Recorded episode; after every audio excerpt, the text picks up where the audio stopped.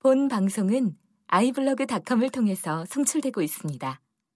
미디어 플랫폼 아이블로그 iblog.com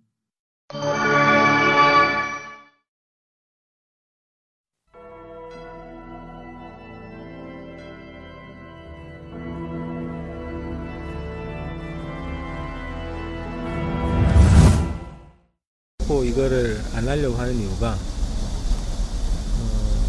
어, 어떤 뭐 기소 독점주의를 안 깨려고 뭐 이런 아니 아니, 그, 아니 그건. 아니고.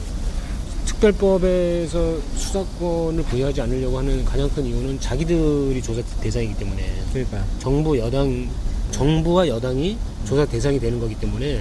왜냐하면 해운 비리 관련된 조사를 해 들어간다. 그러면은 그 무슨 뭐 바, 바다 포럼인가?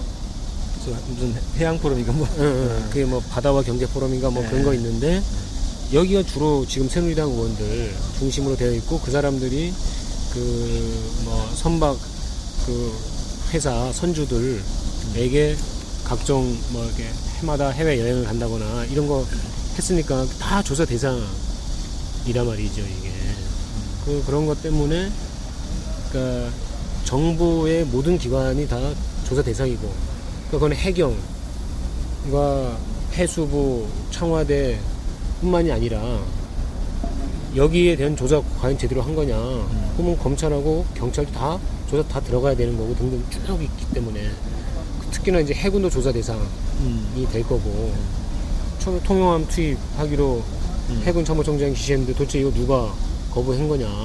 그럼 해군 또 당연히 조사 대상에 들어갈 수밖에 없을 거고 그러면 사실은 모든 정부 기관 자체가 조사 대상이 될 뿐만 아니라 그 뭐 이건 여야가 다 포함되어 있긴 하더라도 주로는 새누리당 의원들이 뭐 선주협회라거나 이런 데 어떤 관계를 가졌는지 쭉 들어- 이제 조사를 해야 되는 거기 때문에 자기들을 조- 조사하는 거를 얘네들이 통과시킬 수 있나 그걸 그래서 못 시켜주는 거다 이거를 여러 가지 변명을 대는 핑계를 대는 것 중에서 기소 독점주의니 수사 체계니 뭐 어, 뭐, 어, 뭐 등등 네. 뭐 이런 걸 얘기를 하- 하는 것이지 핵심은 음, 자기들이 조사 대상이 되는 것, 수사 대상이, 수사 대상이 되는 것을 두려워하는 거라고 생각이 됩니다. 특별법 지금 뭐 야합 이런 얘기가 나오고 지금 요청 중이긴 한데 그 합의안 이번에 이제 야합한 그 예. 안에 핵심적인 문제점 예. 이거를 어떻게 생각하세요? 내용과 절차 두 가지로 볼 수 있는데 어, 절차상으로는 가족들의 동의를 거치지 않았다는 점. 저- 난 이건 치명적인 거라고 보- 보고 있고 박영선 대표는 이 대목에 관련해서 가족들과 사전에 논의를 하기 시작하면 협상이 당연히 안 된다라고 가족들에게도 아주 당당하게 얘기를 했는데 음. 협상을 하는 사람으로서의 그 논리가 종종 빠져드는. 음, 그래서 또 한편으로 이해되는 음, 그런 그 이렇게 그런 어떤 함정 같은 논리죠 네. 그게 그 노동조합 그 교섭할 때 흔히 나타나는 음, 그 많이 봐왔던 그 오류 실수 중에 하나예요 그게 음, 예. 왜냐면 조합원들한테 물어보면 조합원들이 하고자 하는 게 있는데 도저히 그 요구를 사측이 받아줄 것 같지 않다고 생각하는 허약한 지도부 음, 또는 이제 해도 해도 잘 안 된다 싶으면 이, 이 지도부가 조합원 의견을 사전에 조율하지 못한다고. 그럴 때 이제 직권주의이 나타나죠. 음, 네, 이제 그런 문제가 하나가 있고 내용상으로는 이제 수사권 기소권이 없다는 거죠. 음.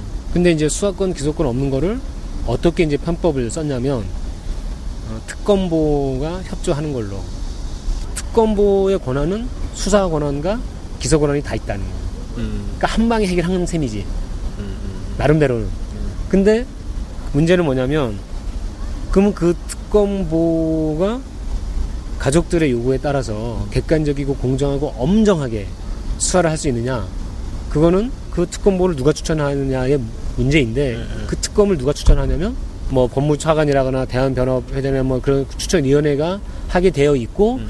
그두 명 중에서 대통령이 임명이 돼 있고 그렇죠. 따라서 가족들의 요구는 반영될 길이 없지. 없다는 겁니다 전혀.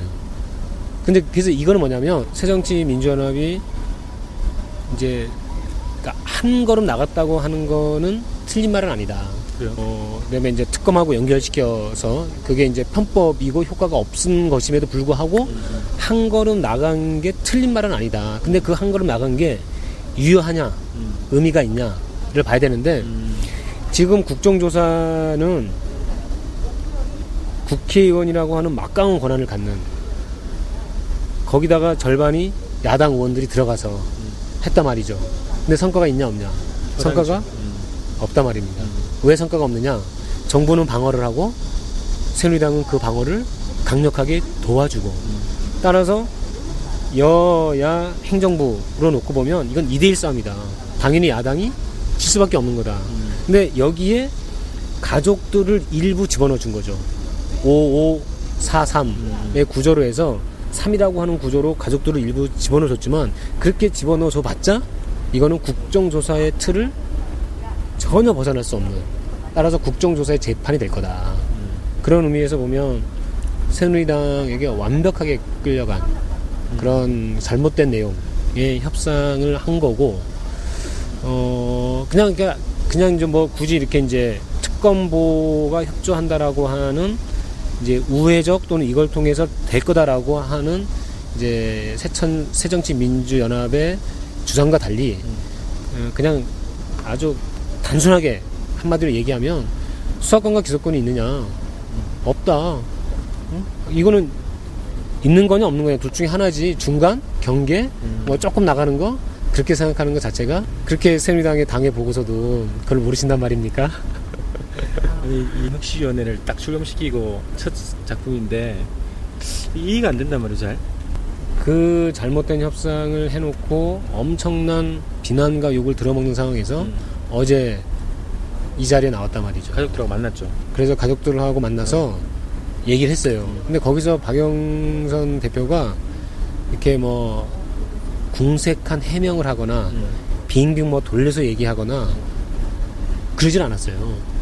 그러니까 혁신 그러니까 돼서 지금 실력 굉장히 어렵다. 음. 새누리당이라는 상대가 있기 때문에 우리 힘만으로는 이게 잘 안 된다.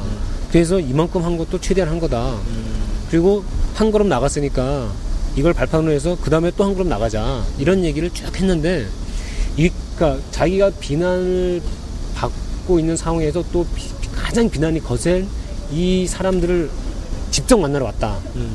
이런 점에서는 그건 새누리당에서도 그런 적이 없었고 역대 야당도 이렇게까지 사실 못- 하지 못했다 이런 측면에서는 그래도 여전히 나는 이제 그래서 한가닥 희망이 있다.